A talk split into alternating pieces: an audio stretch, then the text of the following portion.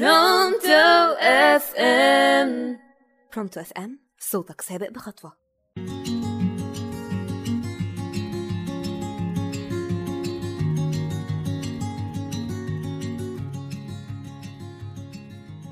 يا مساء الشاي بلبن والسقسقة.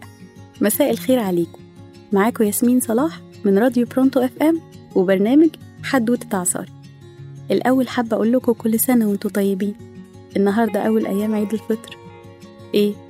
هتفطروا وتتغدوا وتتعشوا كحك من غير ما تعرفوا حدوتة كحك العيد؟ ده حتى ما يصحش. أنا بقى هحكي لكم حدوتة كحك العيد. الموضوع بتاع الكحك ده مجاش من فراغ. أجدادنا عرفوا الكحك وحلويات العيد من زمان قوي. في عصر المصريين القدماء كان عندهم عادة وهي تقديم القرابين أو الهدايا للآلهة واللي أخد شكل كبير ومهم في الدولة القديمة. على يد زوجات الملوك. فراغ بقى. أصلهم كانوا بيحتفلوا بمناسبة كبيرة ومهمة وهي سطوع الشمس في فصل الربيع وكمان كانوا بيحتفلوا بعيد الإله رع طب أنت ما خدتش بالك إن الكحك لازم يبقى مدور؟ تعرف ليه؟ عشان يبقى شبه الشمس. دماغ برضه كمان الكحك كان مهم جدا عندهم لدرجة إنهم كانوا بيحطوه مع الموتى في القبور. منها قربان للآلهة ومنها لما المتوفي يصحى يلاقي حاجة ياكلها ويبقوا ضربوا عصفورين بحجر واحد. علماء الآثار وجدوا على جدران مقبرة وزير مهم اسمه رخمي رع جزء كبير عليه رسومات ونقش لكحك العيد ووصف لطريقة تحضيره وحشواته المختلفة. حتى إن كلمة كعك العربية بيرجع أصلها إلى كلمة كعك المصرية القديمة.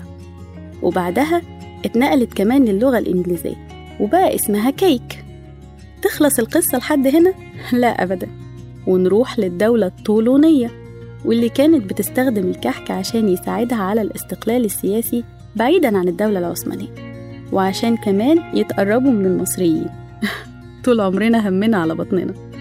لدرجة إنهم كانوا بينقشوا على الكحك كلمة كل واشكر وإحنا كمصريين محبين للأكل بناكل ونشكر ربنا فعلا. وزادت أهمية الكحك لدرجة إن الدولة الطولونية عملت مطابخ مخصوصة مجهزة بمعدات كبيرة لتصنيع الكحك. وبعد كده تيجي الدولة الإخشيدية واللي ما اختلفتش كتير عن الدولة الطولونية وبرضه اهتموا بالكحك وضافوا عليه نقوش كتير. وكان في وزير مهم اسمه أبو بكر المرداني كان بيحب يبسط الشعب المصري. فعمل نوع من الكحك وسماه افطن له يعني خلي بالك منه.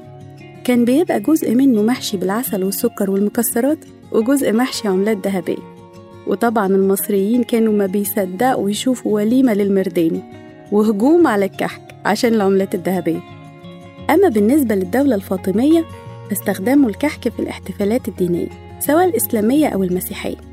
وكانوا بيوزعوه على الشعب عشان يكسبوا ود ومحبة المصريين لأن زي ما أنتوا عارفين إن الشعب المصري متدين بطبع طب أقولك على الكبيرة بقى إنهم عملوا وزارة حكومية سموها دار الفطر ورصدوا لها مبلغ كبير جدا لإعداد كحك وحلويات العيد.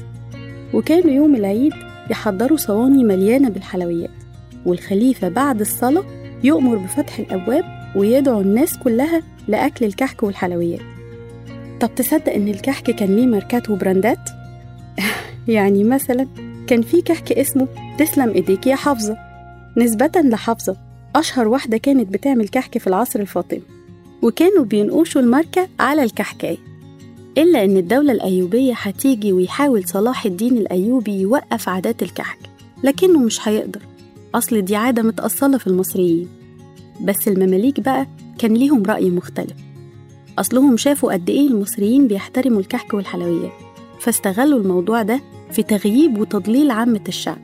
فاهتموا قوي بتوزيع الكحك على الدراويش والمتصوفين واللي كان ليهم دور مهم في نشر الدروشة بين العامة وتغييبهم عن الواقع السياسي اللي كان صعب جدا في الوقت ده. وهي حاجة تزيد من جهل الناس. بعدها استمرت عادة عمايل الكحك وارتبطت أكتر بالأعياد والأفراح لغاية الدولة العثمانية. ولحد دلوقتي يعتبر كحك العيد في مصر والمعمول في الشام من أهم مظاهر الاحتفال بالعيد. وكل سنة وأنتم طيبين. كده خلصت حدوتتنا وخلصت معاها حلقتنا. واستنوني الأسبوع الجاي في حلقة جديدة وحدوتة عصار